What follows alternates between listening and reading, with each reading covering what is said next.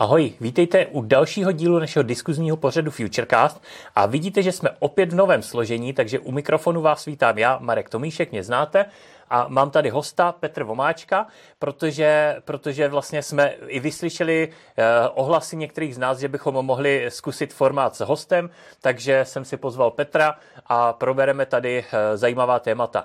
Eh, jelikož Petra znám poměrně dlouho a známe se už z dob, kdy pracoval v UAMK, zabýval se bezpečností dopravy a alternativními pohony, tak je to odborník na slovo vzatý v, tomhle, v těchto oborech, má nějakých deset let zkušeností, takže se právě zaměříme hlavně na bezpečnost. A máme tady právě kromě tématu nejrychlejší Tesla model S-Plate, kterou probereme, tak tady máme hlavně právě bezpečnostní témata, eh, probereme eh, autopilota a obecně autonomní řízení a jeho bezpečnost, eh, probereme parkování elektromobilů v podzemních garážích, protože o tom se teďka taky začaly vést nějaké diskuze. A probereme dotace na elektromobily. A já potom se trošku podělím o zkušenosti z Eniaku IV80X, což je zatím nejsilnější verze ENIACu. A samozřejmě vyhodnotíme minulou soutěž a e, vyhlásíme novou soutěž. Takže Petře, já tě tady vítám a můžeme se do toho pustit. Jsem rád, že jsi mě pozval sem, bude to určitě zajímavý. Hlavně ten ENIAC e, rychlej a Tesla to jsou opravdu střely na silnici téměř, řečeno. E, ten ENIAC a... ani tolik ne, ale ta Tesla, ta Tesla určitě. Já když to vezmu jakoby z pohledu česky vyrobených aut, tak eh, ten Enyaq, eh, co se vyrábí u nás, eh, tuším, že akorát v oktávka byla hodně ostrá, hmm. ale jinak může konkurovat směle dalším rychlejším hmm. autům. Je pravda, že má 195 kW, což málo která Škodovka měla takový výkon.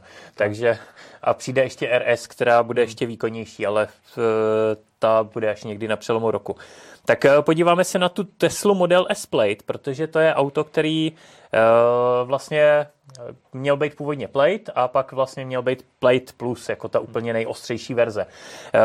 Elon Musk nejdřív sliboval, že Plate Plus přijde asi tři měsíce hmm. po Plateu. Ten základní Plate by se teďka někdy měl začínat dodávat prvním zákazníkům v Americe.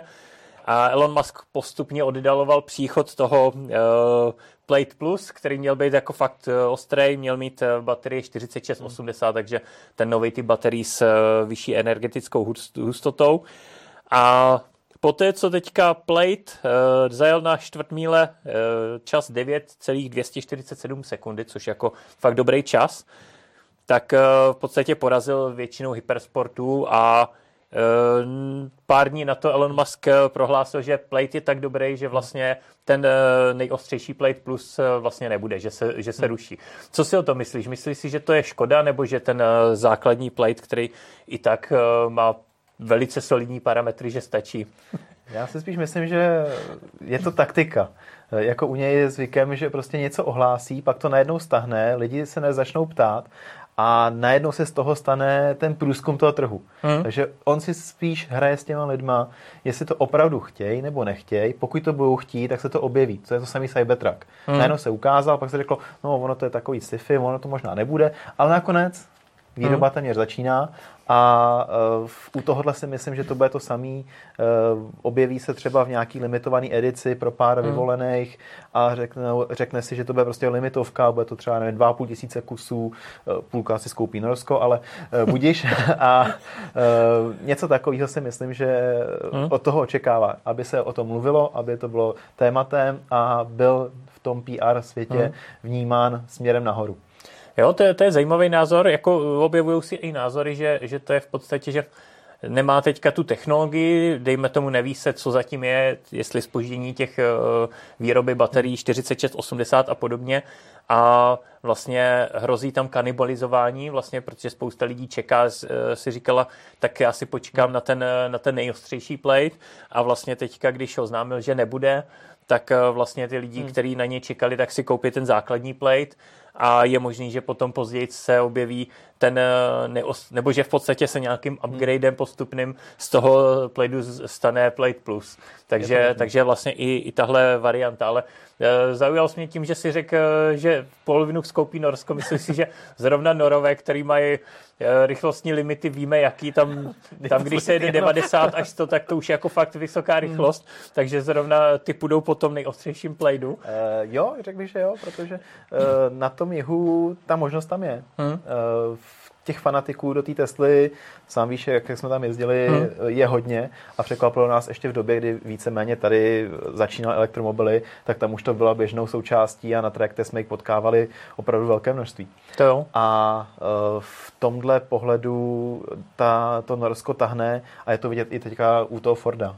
Hmm. To, ten Ford e, s tím Mustangem prostě udělal díru víceméně do Norska, ne do světa, ale... To je pravda, no, ale pokud bude něco takového zajímavého, tak to Norsko si to nenechá ujít a bude to hodně zajímavý na těch silnicích, když vezmu ty staré Ameriky, které tam jezdějí, versus tady ten eh, super rychlej elektrický eh, díblík na té silnici, tak eh, to bude zajímavý porovnání, hmm. pohodlí, z nějaký 70. 80. léta eh, versus 21. Eh, století, versus.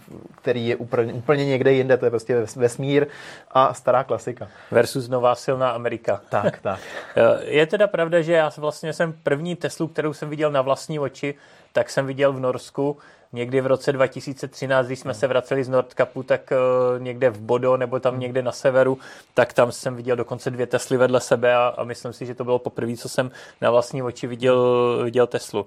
Ta, a od té doby teďka, teďka tam jsou prakticky na každém rohu hmm. Tesly a nejenom Tesly, ale i jiný, jiný elektromobily. Ale myslím si, že ten Mustang přece jenom uh, cílí na trošku hmm. jiného zákazníka, protože nabízí relativně rychlý auto, byť to není tak, tak ostrý stroj jako tyhle Tesla Plate a podobně, ale zároveň je to auto se slavnou značkou Mustangu za velice příznivou cenu, protože vlastně u nás ten Mustang začíná na nějakých milion 300 tisíc, v Norsku osvobozený od hmm. jejich vysokých daní, tak eh, stojí pod milion, což eh, si myslím, že, že Norové jako jdou spíš po těch řekněme, zajímavých autech, které jsou zároveň za rozumnou cenu, zvlášť, zvlášť pro ně.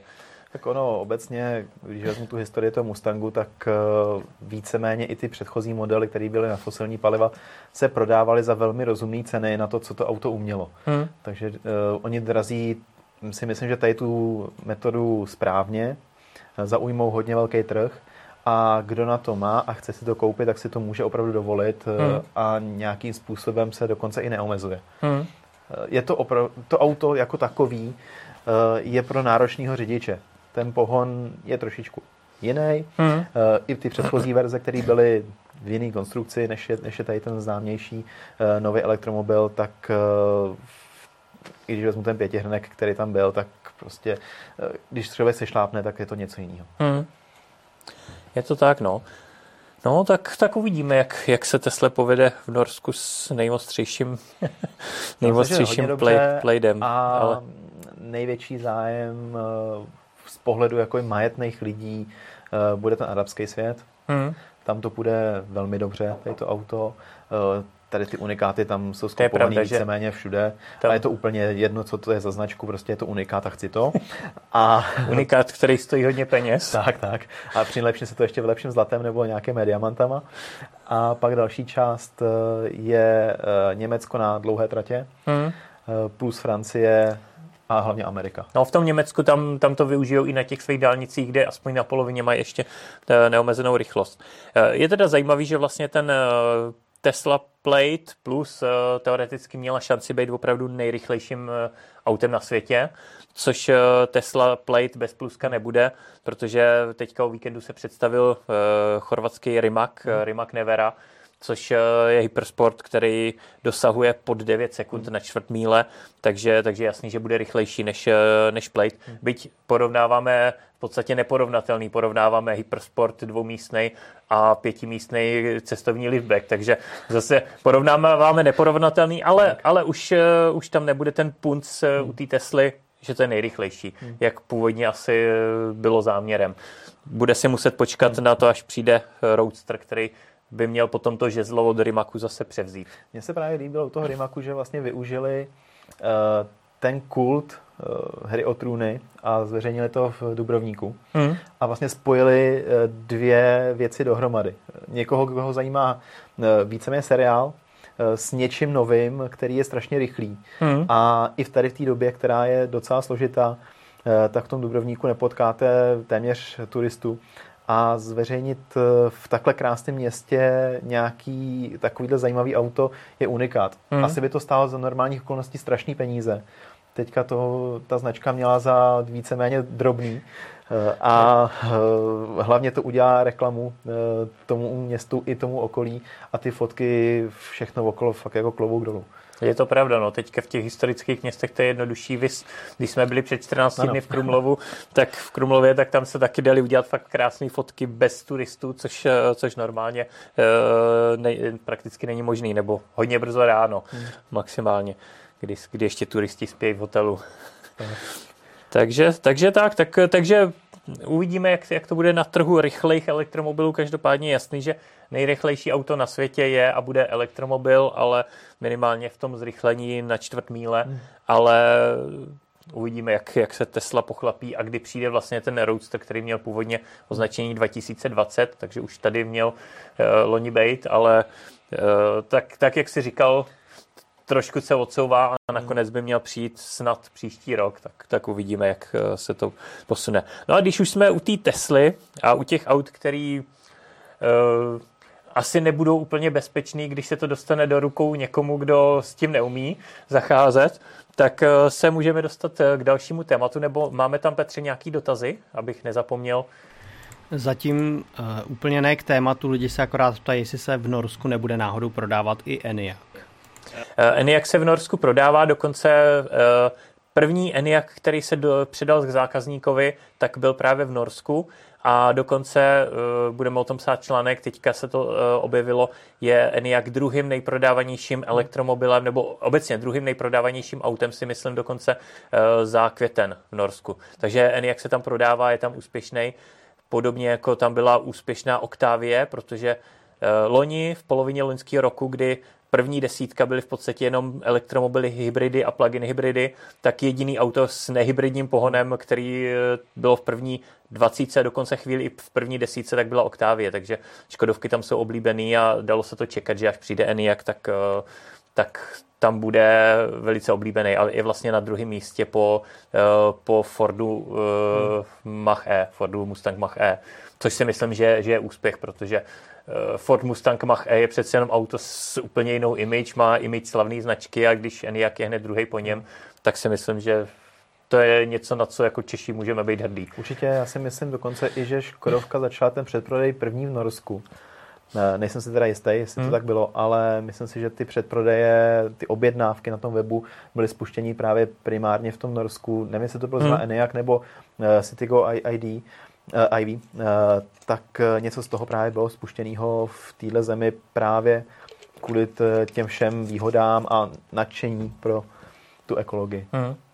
Jo, jako určitě, a jak říkám, první auto, který předali zákazníkovi, to bylo, myslím si, že nějak začátek května, hmm. nebo možná, možná to bylo už v Dubnu, koncept Dubna, t- taky jsme o tom psali, tak vlastně to bylo v Norsku, hmm. což se dá čekat. Všichni výrobci elektromobilů prakticky jdou první do Norska protože to je nejsilnější trh. Takže pokud tam nemáme teda otazy k tomuhle, tak se přesuneme k tomu autopilotu nebo obecně autonomnímu hmm. řízení a bezpečnosti.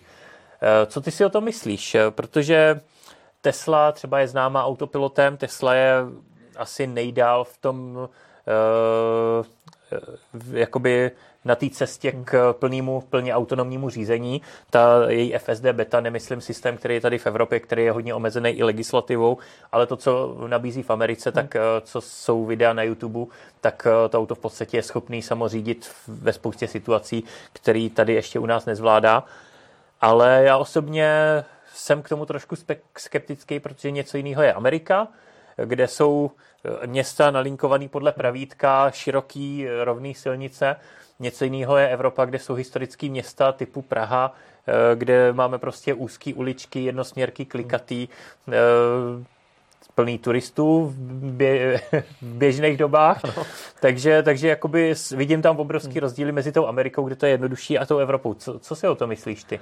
Takhle, uh, ty systémy jako takový je několik druhů. Uh, u té Tesly je nešťastný to pojmenování. Hmm. Tento to pojmenování autopilot opravdu je nešťastný. Tam mělo být něco jiného, ale chápu, že se byl zájem o to, aby byli první s autopilotem a uh, jmenoval hmm. se to v takhle, asi to mají i patentovaný. A uh, celkově uh, je tady problém ne jako takový řízení, ale vysvětlit to těm lidem. Hmm. Vysvětlit těm lidem, že ten asistent je asistent a ne autonomní řízení. Hmm. Což eh, znamená i to, eh, neprodávat takový ty populární různý závaží na volanty a, a všechno možný. To bych prostě zakázal. Hmm. Mně se to nelíbí osobně. I jsem to zkoušel na uzavření trati, ne v provozu. Hmm. A dělá to neplechu s tím autem jako takovým, protože když to detekuje nějaký jiný pruh, než chce člověk, hmm. tak se to auto dělá, co chce. Hmm. Uh, obrovský problémy, co jsem měl zkušenost, uh, tak uh, je s tím přemalováváním toho značení. Například žlutá bílá čára v omezení. Hmm. To auto najednou neví vůbec, kde je v tu chvíli. Hmm. Snaží se nějakým způsobem zorientovat, ale většinou se vypne. A pokud řidič není pozorný, tak to auto se jede kam chce. Hmm a při těch dálničních rychlostech je to fakt jako nebezpečný. Takže tam, tam to nevidím. Eh, myslím si, že asistent by měl být pro toho řidiče eh, držení v jízdním pruhu, určitě, hmm. tam má smysl. Adaptivní tempomat, udržování bezpečné vzdálenosti od toho auta, co je přede mnou. Hmm. A uh, sledování toho řidiče, jestli spí nebo nespí, jestli se věnuje tomu řízení, hmm.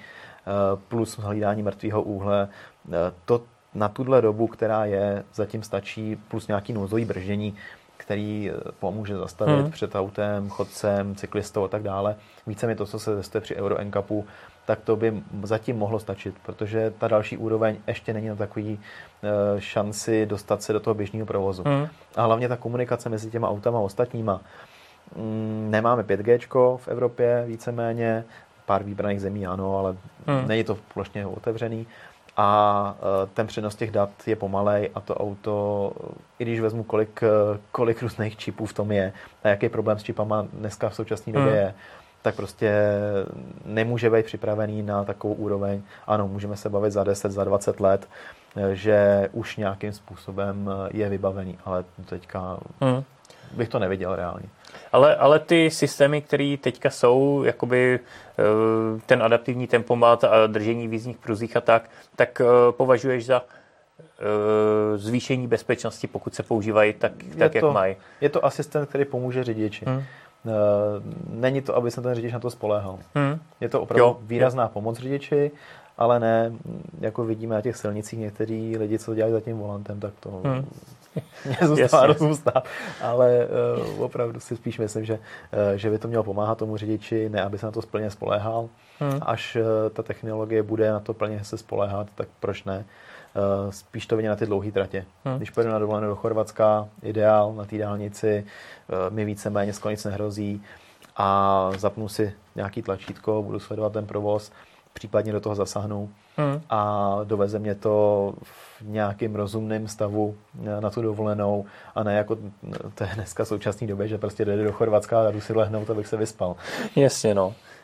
No, on, eh, ten, to označení autopilot, máš pravdu, že eh, je v současné době trošku nešťastný. Zase na druhou stranu chápu, proč ho Tesla zvolila, hmm. protože to je systém, který začínal na nějaký úrovni, kdy k autopilotu měl hodně daleko ale postupně se k tomu přibližuje a vlastně ty lidi, kteří si ho koupili tehdy, tak eh, dostávají i ty upgradey, který Tesla má a mají je v podstatě zdarma. Prostě jednou si to, tu službu koupili a ten cíl tam je, aby, aby i ty zákazníci, kteří si to auto s tím autopilotem koupili v minulosti, aby se postupně dostávali směrem k tomu autonomnímu řízení. Ale jak říkáš, eh, je to asi minimálně v Evropě hmm. ještě hudba vzdálené budoucnosti. Na těch dálnicích si to dokážu představit, tam jako jediný problém, co vidím, jsou taky ty žlutý pruhy, protože stačí jet autem, který normálně řídím ho, akorát tam mám asistenta eh, vedení v jízdních bruzích a v momentě, kdy na d se najíždím do zúžení, hmm. kde jsou žlutý čáry, tak mi to škube s volantem hmm. na všechny strany, takže to auto je hmm. zmatený. Ale zase, co vidím jako budoucnost uh, u těch aut a velkou šanci nejenom pro automobilky, ale pro uh, hlavně IT sektor, hmm tak jsou různé vychytávky do toho auta. Ať už u té Tesly hraní her pro děti, hmm. aby se nenudili, nebo případně různý další jako bonusy, víceméně vytvoří z auta telefon, hmm. nějaký smartphone, Eh, takže v eh, kupování balíčků různých eh, a tady ty věci, v tom vidím budoucnost jako pomoc tomu řidiči nejenom při té jízdě, ale i v rámci toho, co bude potřebovat. Najít, mm. najít dobíjecí stanici, najít si ubytování, dokonce si i zabukovat z toho auta to ubytování a tak dále, aby v tom autě měl úplně všechno, aby nemusel sát po tom telefonu, ale měl to vedle sebe, zastavím, naťukám si to na, tým, na tý, eh, dotykové obrazovce, už je dost velká, už je to tablet, hmm. a najdu si tam ubytování, můžu se tam přihlásit, stahnu si nějaké apky do toho a tak dále a využívám to eh, jako druhý počítač, který potřebuji při té cestě a eh, třeba pro ty firmní zákazníky je to plus, si myslím. Hmm. To je pravda, tohle v podstatě je systém, který už umí Mercedes u MBUX, Akorát eh, zatím ta plná funkčnost, jestli se nepletuje, jenom v Číně, mm-hmm. kde už vlastně funguje ta plná funkčnost, že jedu do nějaký cílové destinace, mám jí zadanou navigaci a můžu si objednat třeba do okolních restaurací jídlo, mm. přijedu tam a vlastně přijdu do restaurace a už mám uh, už mám jídlo, nebo si můžu mm. koupit letenku a podobně, ale, ale uh, zatím tady, tady v Evropě mm. to funguje omezeně, ta, tyhle služby. Mm. Každopádně ten, uh, minimálně ta Čína je ukázka toho, že tohle, jak říkáš, funguje a může to fungovat. No, máme tam nějaký dotazy k tomu, k bezpečnosti, k autopilotu. Já už vím, proč se neptá. Já jsem zapomněl vyhlásit soutěž o tričko. No. Takže Takže eh, zase, jako už jste zvyklí z předchozích Futurecastů, soutěžíme o tričko. Petr zase vyhodnotí ty, který eh, dávají nejzajímavější dotazy nebo nejlepší dotazy, eh, nejvíce ptají a tak, nechám na Petrovi, ale každopádně ten nejaktivnější z vás dostane tohle tričko, který mám teďka na sobě. Takže určitě dávajte podněty, dotazy a podobně, budeme rádi, bude to určitě takový živější, když se do toho zapojíte taky. Já jsem se bál, že budu muset podepisovat ještě někam posílat. ne, ne, nemusíš, že by to, dobrý. Že by to asi o to nebyl pak zájem. Takže... Tohle bude určitě lepší. Takže uh, se můžeme teda přesunout mm-hmm. k dalšímu tématu a to je hm, bezpečnost trochu jiného charakteru, o který se taky hodně diskutuje. Spousta lidí elektromobil to chytne, schoří, prostě bojí se toho. A uh, okolo požární bezpečnosti elektromobilu je poměrně dost diskuzí. Hmm. Občas se někde objeví nějaká fotka schořelého elektromobilu, to, že to za tu dobu, co schoří jeden elektromobil, tak schoří tisíce běžných aut. To už se tolik neřeší, prostě ty elektromobily hmm. jsou v tomhletom lákavější a bulvární média zejména to přitahuje, protože na, to, na tom získávají čtenost. Každopádně, každopádně občas nějaký elektromobil schoří a e, objevují se diskuze o tom hašení, o tom, e, že se ty baterie musí dohašovat, protože když začne hořet baterie, tak e, se uhasí to auto, přestane hořet, ale v té baterii probíhají ještě nějaký procesy a musí se to do něčeho, do nějaký lázně namočit. Eh, nedávno olomouctí hasiči eh, vyvinuli takový zajímavý zařízení, o tom asi budeš vědět víc ty. Eh, co si, co si vlastně myslíš o té bezpečnosti elektromobilů a případně i o tom parkování. Někdo říká, že je nebezpečné, aby elektromobily parkovali v podzemních garážích, tak jak se to vlastně řeší u aut na, na plyn, kde z mýho pohledu to dává smysl u LPG ještě u CNG eh, mi zatím nikdo nebyl schopný vysvětlit, proč eh, by tam to auto mělo být nebezpečný. Tak eh, u toho elektromobilu si taky nemyslím, že by tam bylo nebezpečný, ale vedou se o tom diskuzi. Co si o tom myslíš ty? Tam je několik rovin. První se musíme podívat na toho uživatele. Hmm. Z pohledu uživatele je první nebezpečí připojení toho kabelu do toho auta. Hmm může se stát, že ten kabel je nějakým způsobem poškozený, nebo mm. ten konektor, nebo to auto má ten konektor poškozený a ten uživatel si toho nevšimne, nebo na to nereaguje a pak může být problém. Takže to je první nebezpečí, který chápu, je objektivní mm. a nejsme, uh, většina jakoby lidí není uh, nějakým způsobem zdatná uh, z pohledu vyhlášky na elektrotechniku, na ten silnoproud, mm. který tam je, uh, anebo případně slabopod, když to je běžná zásuvka. A z tohohle pohledu to nebezpečí tam jistý je. Hmm. Ale zase k tomu musí být to B, což je to, co chytne. Hmm. Ten kabel může začít hořet, asi ho nějakým způsobem eh, se vyhodí pojistky a uhasíme ho, eh, protože v té garáži někde najdeme hasicí přístroj a, a hmm. tady ten malý, evidentně požár, eh, se dá uhasit. To je jedna jakoby rovina. Hmm. Takže to nebezpečí je v řádu promilí, maximálně procent. Z druhé strany je chování těch majitelů k tomu vozidlu.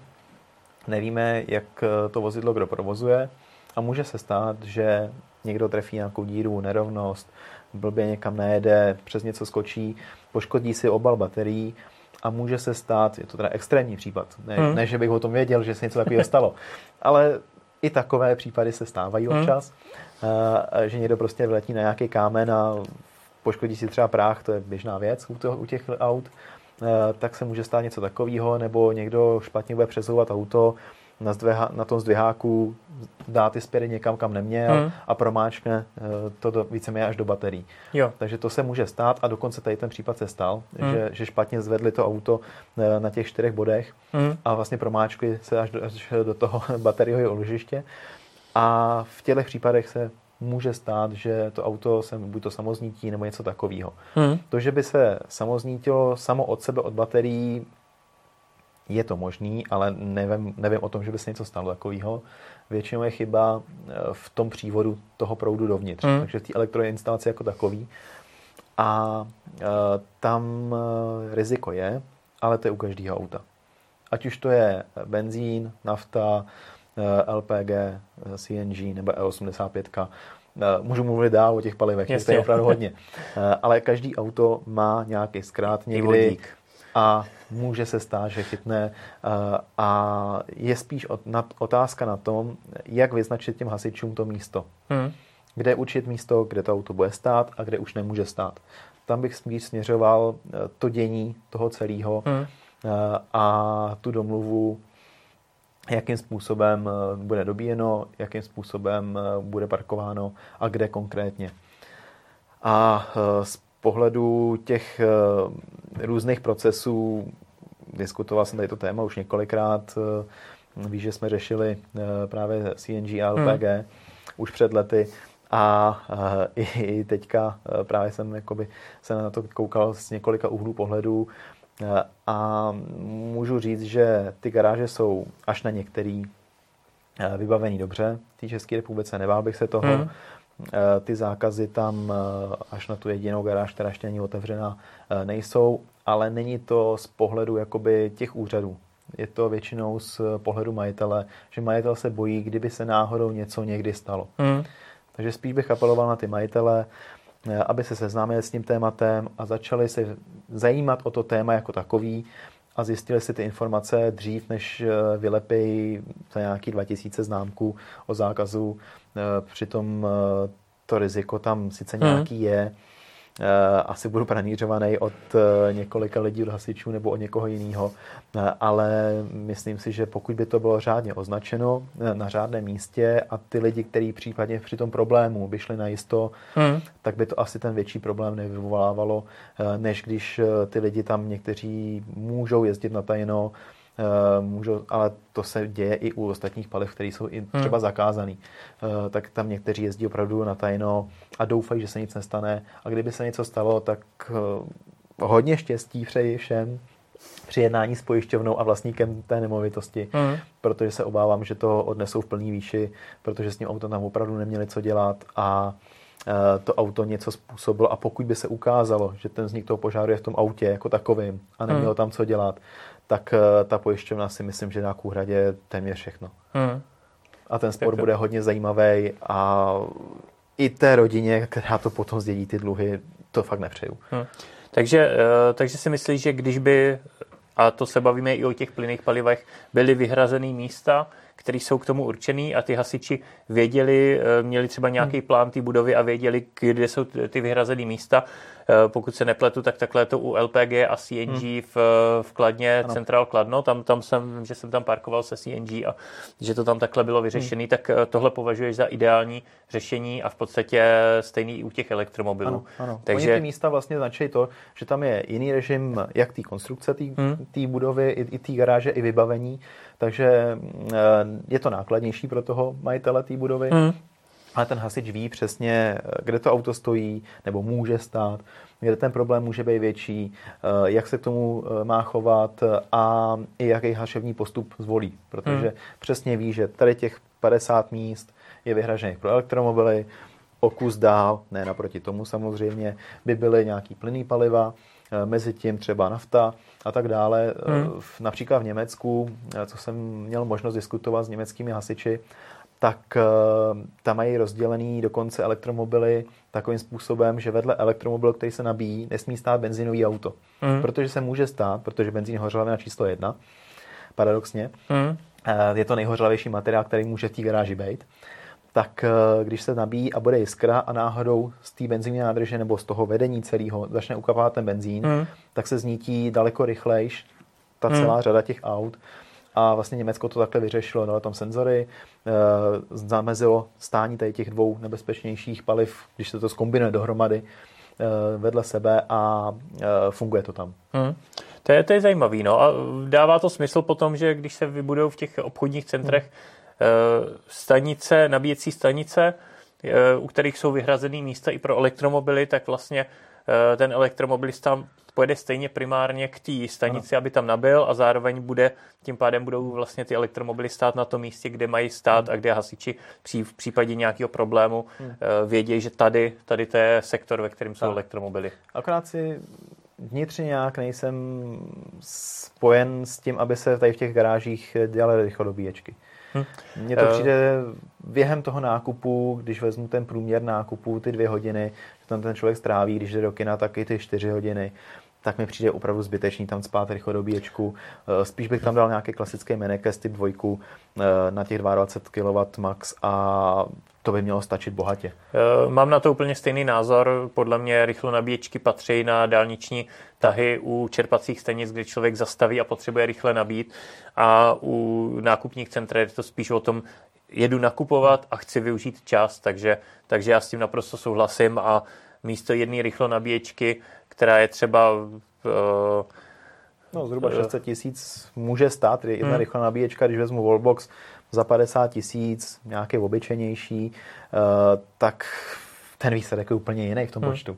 Je to tak, tam, tam vlastně jak cenově, tak i nějakým tím rezervovaným příkonem hmm. té nemovitosti vlastně se dá dostat na to, že místo jedné rychlo nabíjecí stanice tam může být třeba 10 hmm. uh, klasických uh, ACčkových pomalých hmm. nabíjecích stanic, který potom do budoucna budou mnohem důležitější, protože ano. těch aut jezdí víc a víc a jedna stanice opravdu už teďka často nestačí, takže eh, v tom naprosto souhlasím. Máme,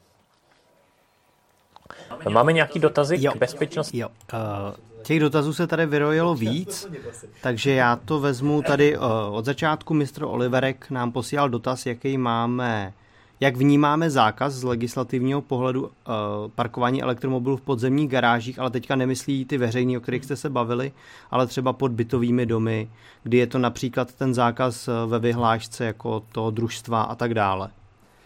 Eh, tady v tom pohledu je to na tom družstvu je to vždycky na tom vlastníku té nemovitosti a domluvě toho, eh, toho vlastníka, což tady bude asi nějaké společenství vlastníků bytových jednotek nebo garážových jednotek, záleží na tom, jak to mají postaveno.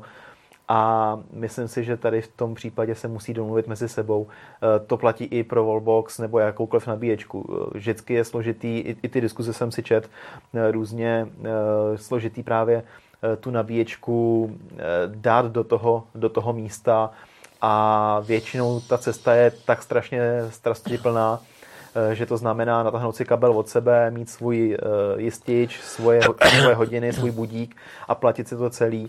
Eh, a i někdy tady s tím celým aparátem, který máte zařízený, tak je to nepřekonatelný problém pro některé jedince v tom družstvu a myslí si, že jste prostě jiná skupina lidí, která je trošičku bohatší a, a ta závist, která v té České republice u některých lidí je, je bohužel víc než to, to ovzduší, které tím autem čistíte a pomáháte tím ostatním, aby se žilo jim líp. No. Takže pokud jako. můžu tady na to stručně odpovědět po tady tom celém tady tom rozboru, tak je to na domluvě těch vlastníků, kteří tam hmm. jsou. Potom další dotaz, přestože ten dotaz není tak blbej, tak přišel od uživatele, který má přezdívku Arcikokot. Tak se ptá v tomhle ohledu, jak je na tom vodík, jestli to je dobrý nebo špatný nápad, třeba co se do té bezpečnosti týče. Eh, no, vodík je na tom eh, zatím dobře, protože ty auta tady nejsou v, v České republice. Je tady jedna, jedna experimentální stanice, eh, další se budou stavět hmm. a většinou bude pro autobusy, nákladáky, co mám informaci, protože jediná, která bude tak nějak použitelná, tak je Barandov v Praze. Hmm. Další to bude víceméně jakoby experimentálka pro MHD a asi autobus do garáže nepojede. Jinak e, zákaz na vodík jeden je v Praze, existuje a už dlouhou dobu. Z pohledu vodíku asi to mají zmáknutý, tu technologii, ale nevím podrobnosti k tomu, protože to je opravdu drahá technologie, která se moc tady neobjevuje. Takže nemůžu říct, jestli ano nebo ne. Ale když, když se na to podíváme z hlediska uh fyzikálních vlastností vodíku, tak vodík je mnohem hořlavější než benzín je. nebo LPG. Eh, je to těkavá látka a navíc eh, v těch nádržích má největší tlak, je tam vlastně 800 atmosfér, hmm. zatímco CNG je pod 200 eh, atmosférama. Takže tam je několik hmm. faktorů, který vlastně z toho vodíku dělají potenciálně největší nebezpečí. Hmm ať už co se týče toho tlaku, tak co se týče hořlavosti a těkavosti. Takže si myslím, že pokud jsou tuhle chvíli zakázaný eh, paliva jako CNG do garáží, který mají vlastně 200 eh, atmosfér hmm. tlak a je to čtvrtá třída nebezpečnosti hmm. nebo hořlavosti, tak. zatímco vodík je první, hmm. tak si myslím, že ten vodík z tohohle pohledu hmm. Eh, by měl být zakázaný taky. Uvidíme, jak se k tomu postaví celá skupina. Bude to asi diskuze, ale myslím si, že ta diskuze nastane, až tady bude těch aut víc nebo nějakým způsobem hmm. to bude aktuální teď opravdu tuším, že jedno auto, jeden typ auta se tady jako dá koupit, ale nevím, kde by se eh, naplnil, protože... Eh, vím, vím o tom, že jedno auto jezdí na českých hmm. značkách, je to Nexo, který jsem měl hmm. já osobně na test, Hyundai Nexo. Hmm Eh, mám pocit, že snad už je jedna Toyota Mirai, takže možná hmm. dvě, dvě osobní auta v České republice se jezdí, ale jsou to, uh, jsou to spíš testovací auta hmm. od importérů, takže reálně, reálně to je vlastně zatím imaginární problém. Tak. Já tady mám pak ještě jeden dotaz hmm. od Jana Švandrlíka přímo na Petra jak se tváří na testy, který, to se teda teďka trošku vracíme v tom tématu zpátky, jak se tváříš na testy, který zde prováděla Teslička, kdy právě na ten autopilot jezdili, jestli jsi to viděl? Uh, viděl jsem některé věci, dokonce i nějaký jako český rekord snad měl proběhnout a ne, neproběh nebo nějak takhle. Uh, a... Proběhnul, akorát tam byly nějaký zásahy do toho, no, tak, do řízení.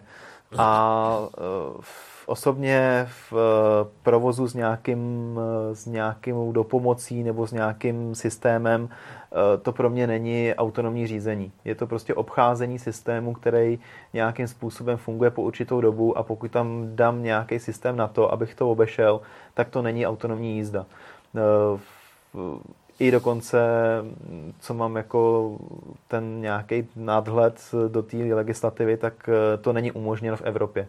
Hmm. Takže je to i protiprávní jednání a může se tak, eh, tak konat a bál bych se, kdyby se na to náhodou někdo, někdo podíval z tohohle pohledu a v, může se na to někdo, někdo takhle zpětně kouknout.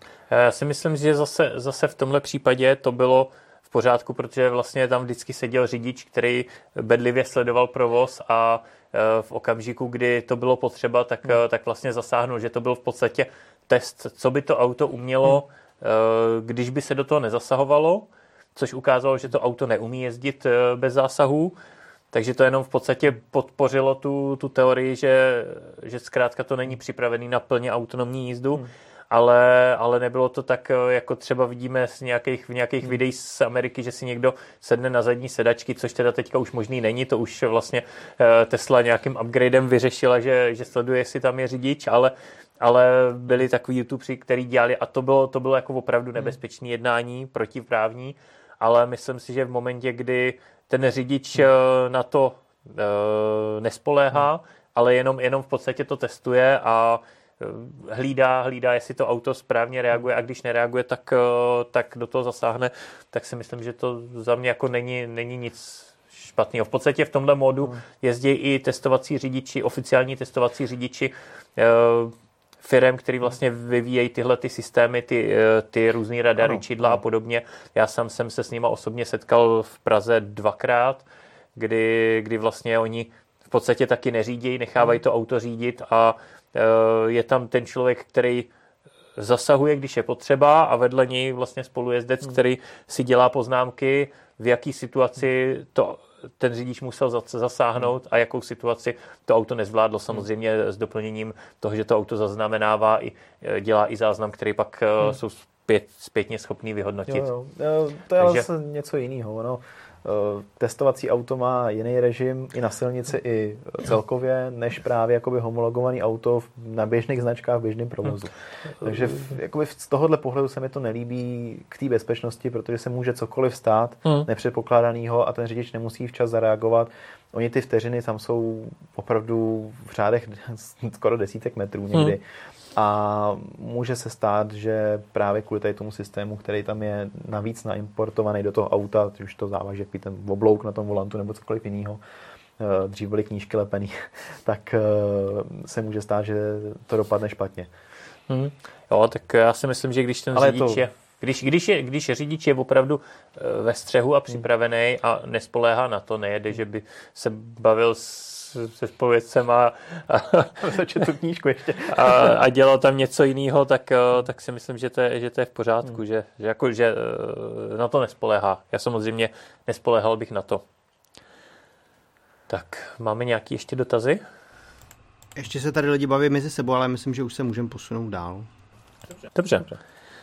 Tak, uh, takže jsme prošli autonomí, nebo prošli jsme vlastně v parkování parkování v garážích a podobně. Hmm. Podíváme se ještě na jedno zajímavý téma, na který se taky často ptáte a myslím si, že Petr o něm ví rozhodně víc než já a to jsou dotace na elektromobily. Eh, teďka vlastně nebo respektive, abych to vzal od začátku, tak eh, loni v září měla být dotační výzva pro firmy, Eh, ta, ta proběhla vlastně v té podobě i předloni, tam teda proběhla. Loni vlastně se s ní počítalo a pár týdnů předtím došlo ke zrušení, že ty peníze se, byly, se použily na něco jiného, takže vlastně loni ne, neproběhla. Eh, letos to zatím taky vypadalo, že nic nebude. Eh, s tím, že před pár dny SDA, což je svaz dovozců automobilů, eh, vyzval vládu k tomu, aby hmm. podpořila, eh, plošně podpořila nákup nabíjecích vozidel, což znamená elektromobilů a plug-in hybridů. Vlastně ta výzva, to memorandu, nebo jak to hmm. nazvat, říkalo, že na elektromobil by to mělo být 200 tisíc bez ohledu na jeho cenu a na plug-in hybrid by to mělo být 100 tisíc bez ohledu na jeho cenu. Eh, což by, eh, tím, že to není procentuálně, tak si myslím, že by to celkem řešilo hmm. to, že eh, si někomu pak vyplatí z dotace koupit extrémně drahý vozidlo a má na to, má na to obrovskou hmm, slevu hmm. a takhle by to víc podpořilo ty, řekněme, lidovější, lidovější vozidla, takže vlastně přišel tenhle návrh. A pár dní na to se objevila informace, že vláda připravila národní plán obnovy, který vlastně poslal ke schválení asi poslanecký sněmovně, předpokládám. Je to do Evropské unie přímo? Nebo do Evropské unie, ne, ne, ne, přesně, ale zkrátka připravila, připravila ten národní plán hmm. obnovy, ale ten, pokud jsem to správně pochopil, tak počítá s dotacema pouze pro firmy zase. Což já osobně si myslím, že není úplně, úplně dobře, protože zase je to jenom pro nějaký jakoby úzký okruh lidí, a spousta lidí, kteří by opravdu ten elektromobil využili, tak, eh, tak vlastně na to nedosáhnou. Když pominu to, že já osobně nejsem úplně zastánce dotací, eh, jsem zastánce spíš volného trhu, tak když už ty dotace mají být, tak eh, by měly dávat smysl, aby to bylo pro všechny, aby to vlastně nebylo jenom pro pár vyvolených, ale aby vlastně kdo chce si koupit ten elektromobil, tak aby všichni měli dá se říct, stejnou možnost si na to šáhnout. Co, co si o tom myslíš? Celkově jako jestli, jestli tyhle dvě, dvě akce, já si myslím, že spolu nesouvisejí, protože si myslím, že za těch pár dní by asi vláda nestihla zareagovat, že ten nezávislý, nezávislý je na sobě, ty, ty, tyhle dvě akce, ale jako dává mi víc smysl to, co navrhlo SDA. Takhle, uh, musíme se to dívat z pohledu rozpočtu jako takového. Hmm. A když vezmeme klasické počty, tak uh, pokud je to 200 tisíc na auto, prodali bychom jich za rok 2,5 eh, tisíce, hmm. tak jsme na půl miliardě v podpoře. Eh, tu půl miliardu někde musíme sehnat do toho rozpočtu a nemyslím si, že se dá sehnat eh, z těch peněz, které jsou za registraci těch starších hmm. aut. Hmm. To je vlastně euro 3 a níž. Tam nějaký ten ekopoplatek. Z toho si nemyslím, že by se takováhle částka dala sehnat. A to mluvím jenom o těch hmm. elektromobilech. Nemluvím o plug-in hybridech, které by do toho byly Eh, nebo případně pokud by tam byl nějaký hybrid eh, klasický, tak eh, tam jsme opravdu někde můžeme odhadovat 1,5 miliardy hmm. částku. Mm, u těch financí jako takových si nejsem jistý, že ta, že ta síla na to tady je momentálně. Hmm.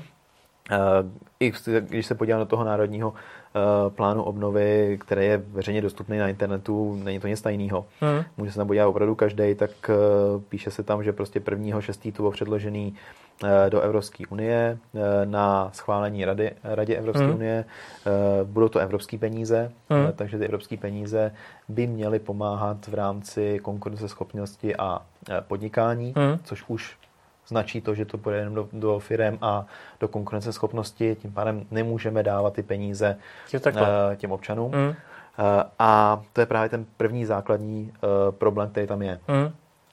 A z toho jako pohledu, který vidím já, z toho pohledu pro občany by to bylo pěkný, ano, samozřejmě. Mm. Pomohlo by to tomu prodeji těch automobilů.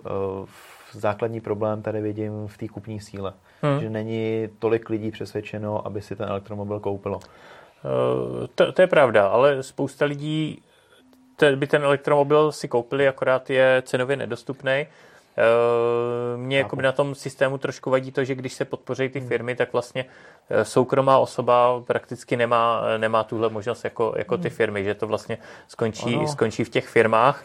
A Ono víceméně, když to vezmu, tak eh, drtivá většina lidí, eh, která si jde koupit to auto, tak je firma. Hmm.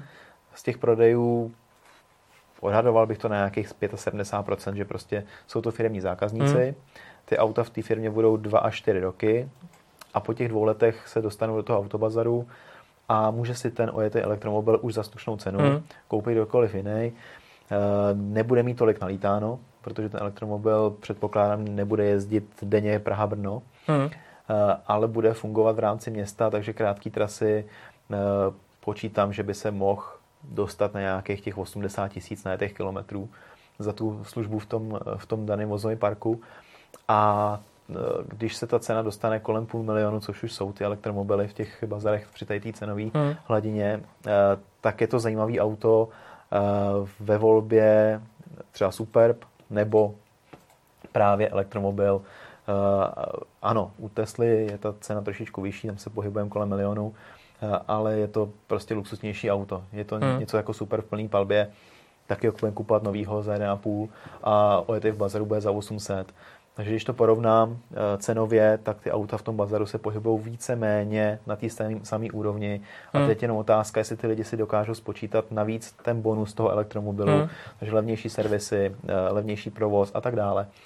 A zase druhý faktor je ta osvěta, která eh, plno lidí odrazuje od toho, od toho elektromobilu tím stylem, že prostě tady kolují hospodský povídačky eh, typu, no bydlíš v paneláku, tak kde to nabiješ, eh, nebo Jasně. jezdíš eh, ze, ze satelitu do města, těch 40 km, ono to neujede v zimě, nebo případně do Chorvatska s tím vlastně nedojedu.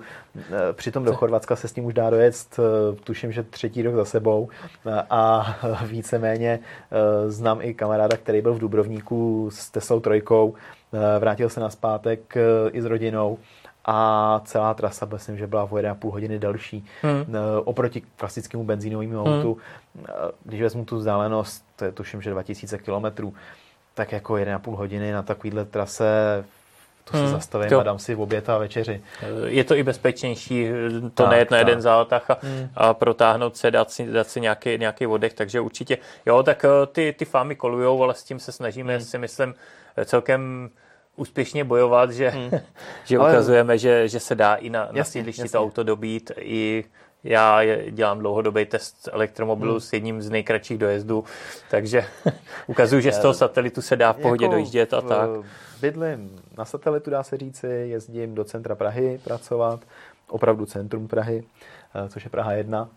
A uh, s elektromobilem bydlím ještě na sídlišti v paneláku. Takový ten běžný, typický příklad toho, kdo by si to auto neměl koupit. Hmm. A elektromobil mi nedělá problémy dobíjet, provozovat a jezdit s tím denně do práce. Hmm. Uh, nabíjel jsem to auto uh, je dvakrát týdně, protože najedu opravdu velký množství kilometrů. Hmm.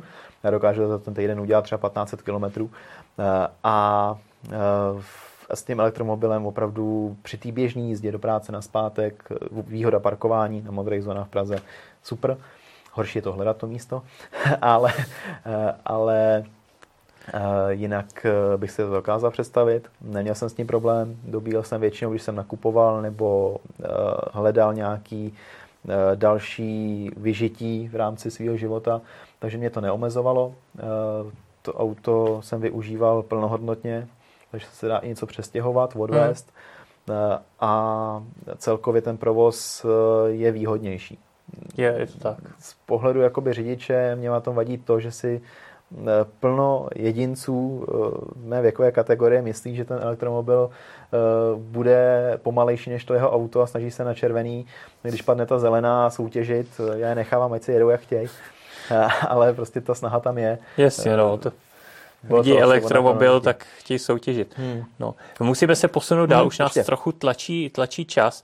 Eh, co se týče toho těch jízdních dojmů Eniaka, hmm. tak uh, asi to bych to přeskočil maximálně, když se někdo bude chtít zeptat, tak, uh, tak se může zeptat, ale uh, jsou o tom články, napsal jsem článek, uh, měli jsme video, takže, takže na to se můžete podívat.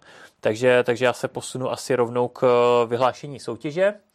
Eh, které je taky o Eniaku, a sice od Hopigo, eh, carsharing Hopigo, eh, který vlastně má v nabídce přes 2000 aut, mezi nimi spousta elektromobilů a mezi těma elektromobilama už je i Eniak a dokonce jsem dneska zjistil, že ne jeden, že ten, o kterýho soutěžíme, tak to je vlastně Eniak přímo od Hopigo, ale zjistil jsem, že tam jsou už i nějaký jiný Eniaky ale my soutěžíme teda od toho, který je v polepu Hopigo a pronajímá má ho přímo vlastně ta, tahle firma. A je to vlastně soutěž o, nebo byla to soutěž o zápůjčku na jeden den zdarma. E, ta soutěžní otázka zněla, kolik právě na ten jeden den to stojí, to zapůjčení tohle Eniaku, takže e, jste si mohli i zjistit, eh, v jaký hodnotě je vlastně ta výhra. A správná odpověď byla 2186 korun. Uh, nebylo to úplně jednoduché to najít, protože uh, oni se tam ty auta zobrazují, musíte si naklikat termín a když na ten termín to auto je zabukovaný, tak se neukáže, takže to nebylo úplně jednoduché to najít. Takže se to podařilo správně trefit pouze šesti z vás a vyhrál Ondřej K., takže mu tímto gratulujeme a pošlu mu e-mail s voucherem na to zapůjčení zdarma. Takže uh, může čekat e-mail. Samozřejmě na, na F-Driveu i vyhodnotíme soutěž uh, v článku. A máme tady, jestli nemáme teda dotaz k Eniaku, Petře, je tam něco? Neptal se nikdo na jízdní dojmy, tak asi si to všichni přečetli, takže by to bylo stejně zbytečný tady řešit. Takže eh, tady máme vyhlášení soutěže, nový soutěže. A to je teda právě od Tesličky, mm-hmm. o který jsme mluvili. A eh, soutěžní otázka se týká té tý jízdy na autopilota. Jo, jo. Asi už asi Takže, nebo oblíbený u Tesličky. takže uh, je to o voucher v hodnotě 1000 korun na jakýkoliv služby od Tesličky. To je obrovská změna, protože doteďka jsme měli vlastně soutěže vždycky na zážitkovou, o zážitkovou jízdu. A teďka to je jinak, protože Teslička má spoustu dalších služeb, můžete si kromě té zážitkové jízdy, kterou asi volí většina lidí, tak si můžete od vás objednat třeba odvoz Teslou na svatbu, můžete si vyzkoušet nebo objednat Teslu na nějakou firemní akci nebo jakoukoliv jinou akci. Eh, můžete si vyzkoušet přespání v Tesle, protože i to, i to je vlastně možný. Tesla tam eh, má kempovací mod, kdy vlastně eh, využívá energie z baterie a temperuje interiér, takže si můžete vyzkoušet přespání v Tesle. Navíc v X i v S je poměrně dost místa. A nebo si můžete Teslu půjčit eh, na víc dní, když si chcete auto pořádně vyzkoušet předtím, než si ho koupíte, protože Tesla tady nemá moc vozidel na zapůjčení, takže je dobrý mít možnost si to auto šahat, nekupovat, jak se říká, zajíce v pytli, takže i k tomu to může sloužit. Takže těch možností je spousta, rozhodně jsem nevymenoval všechny služby Tesličky, to se podívejte na, na web, tam to najdete všechno. Eh, a novinkou je taky to, že tentokrát budeme mít tři výherce. Vždycky jsme měli jenom jednoho výherce a teďka ten voucher v hodnotě 1000 korun získají tři vylosovaní. Takže to je taky, taky novinka, takže máte větší šanci vyhrát a o to větší, když odpovíte do hodiny po Futurecastu, protože jak už jste zvyklí, eh, kdo odpoví do dnešní 18. hodiny, tak se to násobí pětkrát ten, ten hlas, takže to je poměrně silná zbraň. Eh, většinou to klapne. Eh, Ondři, který vyhrál minulou soutěž, tak zrovna teda nebyl z těch, co eh, odpovídali v tomhle čase, ale to je spíš ta výjimka potvrzující pravidlo. Takže soutěž, Petr tam asi už ukazuje stránku soutěže a ten formulář, který musíte vyplnit. A teďka už zbývá jenom říct tu soutěžní otázku. A ta zní, kolik eh, ujela Tesla Model X při rekordní jízdě, eh, kdy jezdila na autopilota. Eh, bylo tam tedy několik, jestli se nepletu, sedm zásahů do řízení, ale drtivou většinu té trasy opravdu zvládla na to autopilota. A otázka zní, kolik kilometrů na to jedno nabití ujela, protože nejenom, že to bylo jízda na autopilota, ale zároveň byl cíl najet s, tím Tesla, s tou Teslou modelem X co nejvíc kilometrů na jednu baterii. A na to právě eh, je ta otázka. Odpověď není těžký dohledat, eh, určitě to bude jednodušší než eh, u předchozí soutěže, protože jsme o tom psali článek na F-Driveu, takže stačí trošku pohledat a myslím si, že správnou odpověď snadno najdete. Takže držím palce v další soutěži. Pokud jste nevyhráli v té minulý, máte mnohem větší šanci vyhrát teďka. Tak, máme nějaký dotazy, Petře? Nebo to můžeme vyhlásit tričko a ukončit. Já bych tady jenom ještě dopřečet, Vít, že napsal, že i chudý Rumunsko, Rumunsko má dotace na elektromobily, oproti nám mi nic a uživatel Arci Kokot, můj oblíbený, eh, psal, že podle něj by bylo rozumný třeba přijít s tím, že se bude odpouštět DPH na nákup, že to nemusí být vyloženě jako podpora.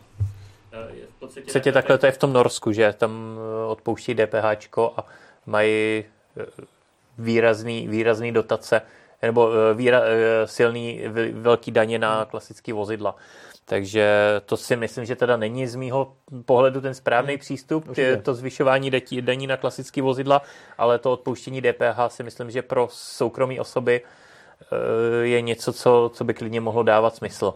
Tak ono celkově, když se podívám, já tady mám i evropský přehled těch dotací, tak my jsme na tom podobně, jako je Maďarsko, Chorvatsko, Kypr, těch zemí, které nemají ty dotace, je dost. Hmm. I Finsko vidím, že prostě ta dotace na to pořízení eh, tam není. Eh, jsou pak větší státy, které jsou bohatší, Německo, Řecko na tom stejně opět jako my. Hmm. Italové tam něco vytvářejí a, a mají nějakou podporu. A jsou to většinou státy toho bývalého sovětského bloku, které si drží tu úroveň eh, zatím neexperimentovat, dá se hmm. říct. Eh, a pak jsou ty západní státy, které jsou hodně zatíženy tím, tou výrobou eh, a vlivem právě té masáže na tu, na tu čistou mobilitu Eh, a ty dotace, ty dotace tam jsou. Eh, zase z pohledu automobilky je strašně těžký vysvětlit eh, ten náš trh té centrále, ať už mm. je to mhm. Francie, Německo nebo je nějaká jiná země, kde ty dotace jsou, tak si myslím, a vůbec to nezávidím tomu zastoupení u nás v České republice, to vysvětlování, to proč sem dovést elektromobil, když vlastně žádnou dotaci nemáme. Jasně, no. Takže z tohohle pohledu to vnímám, ale ten trh se rozjede. Já si myslím, že se to rozjede do těch pěti let. Ten, ten nástup tady bude velký a, a uvidíme, hmm. uvidíme co, co čas přinese. Možná se něco objeví a budeme překvapeni. Hmm. Dobře. Tak eh, jak eh, máš, Petře, asi předpokládám, máš typ na výherce? Eh, skoro bych si troufnul tvrdit, že, že, vím, koho, že, že vím, koho vybereš. Jako, mě to je teda fakt blbý, jo, a tomu člověku bych doporučil jestli by třeba do budoucna nechtěl zvážit pro budoucí vystupování na internetu nějakou lepší přezdívku, ale dneska tady uživatel Arci Kokot posílal fakt jako super, super komentáře, jako diskutoval s dalšími lidma. A pokud vím, tak to bych si zapamatoval, že už od nás tričko dostal, takže já bych eh, tě uživatele poprosil, už to nebudu znovu říkat, eh, poprosil, aby si na fdrive.cz v patičce našel kontakt na redakci a tam je e-mail tedy na Marka Tomíčka, tak mu můžeš napsat, kam chceš tričko poslat a jakou chceš velikost. Tak gratuluju. Taky, taky gratuluju a gratuluju. nebudu, nebudu uh, opakovat přezdívku, ale domluvíme se po mailu. Když tak to vypípáme. Dobře, tak, eh, takže to asi můžeme uzavřít, takže každopádně děkujeme za sledování. Eh, určitě budeme rádi za zpětnou vazbu, třeba i pod článek napsat, eh, jestli tenhle formát s pozváním hosta se vám líbil a případně, jestli byste měli sami nějaký tip, koho byste tady chtěli vidět jako hosta.